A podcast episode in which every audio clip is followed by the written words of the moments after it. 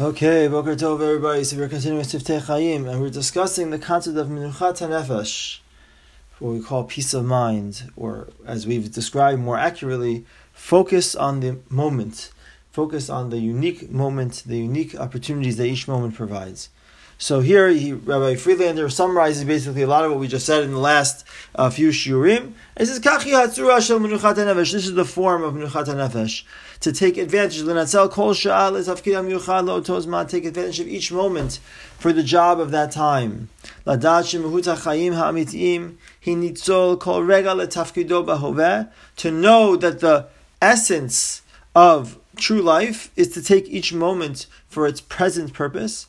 והמחשבות שאדם חושב בהווה על חיי העבר או על חלומות העתיד, הם אינם חיים אלא בזבוז החיים.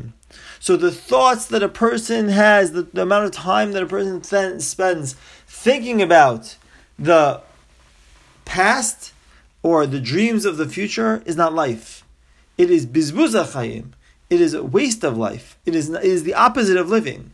Kafi Ma'amar Chacham, as the Chacham says, as we mentioned this, I think we mentioned this Ma'amar earlier. Havar Ayin, the past is, is no longer. Shekwani Stalek Lagamri, it's gone. V'ha'atid Adayin, the future, Lo Nimsa, it didn't happen yet. The future didn't happen yet. V'havek Heref Ayin, the present is like the blink of an eye. Mitziyut Ha'oveh Shik Heref Ayin, He Kol Mitziyut HaChayim.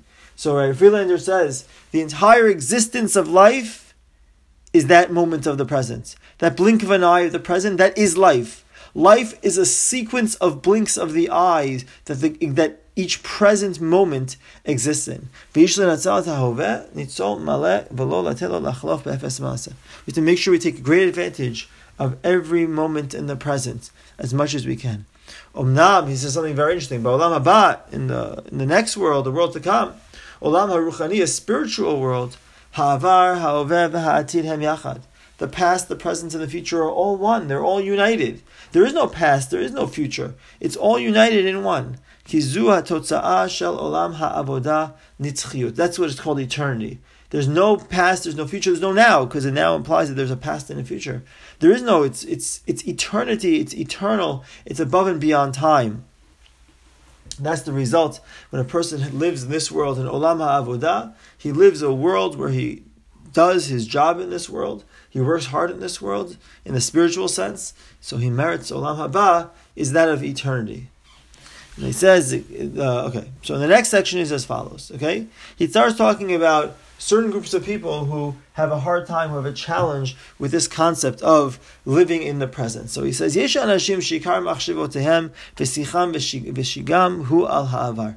There are some people that they're in most of their time, their thoughts, they're talking, you have conversations with them, everything's about the past. Especially, he says, elderly people who are not necessarily as um, operational anymore, they're not necessarily as productive anymore.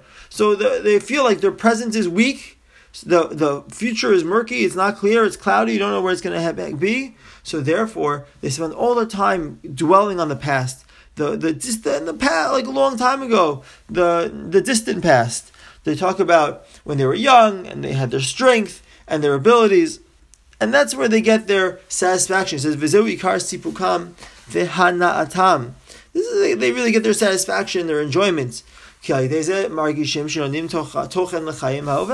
They don't see, they don't appreciate any value in their present life. So what do they do? So they connect to the past life, the earlier part in their life where they felt like they were more productive than they were able to do more than they were able to accomplish more over that at that point. So therefore they connect back. So they always all tell stories about yeah, when I was a young man and I had this business and this is what I was doing and I used to do this and I used to play sports. That's what they talk about. ונמשכים לספר שוב ושוב על מעליהם בעבר, כל לכל מי שמוכן להטות להם אוזן. And they keep going on and over and over again. They tell all the stories of the past. Anybody's willing to listen to them. עד שקצה אוזן השומע ולשמוע, until people get tired of listening.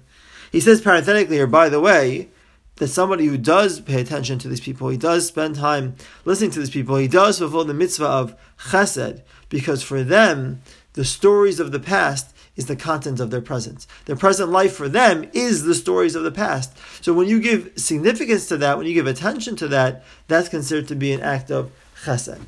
Omnam, however, he has something very deep here.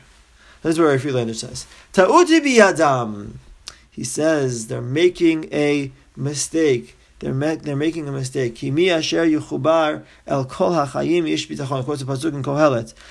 who's connected to all of life, so then he's connected to life, so he has he has trust, he has he has hope. It's better to be a dog that is alive than a uh, lion that has died. So what does all this mean? He says, But as long as they're still alive, they're here, they're functioning, they have what to do.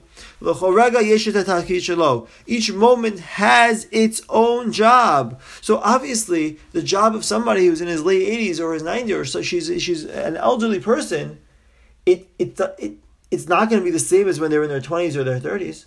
It doesn't mean they don't have a purpose. It doesn't mean there isn't something they're supposed to be doing right now, something they can accomplish right now. It may be different than what it was when they were young, but it doesn't mean it doesn't exist.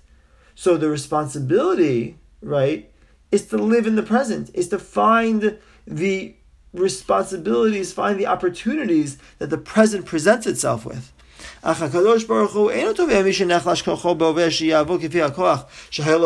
doesn't expect that a person should be able to have the same energy and be able to produce the same amount, to learn the same amount, to do the same amount of chesed, to to, to pray in the same way as he was able to when he was younger. It's, it's, it's, it gets harder when a person gets older.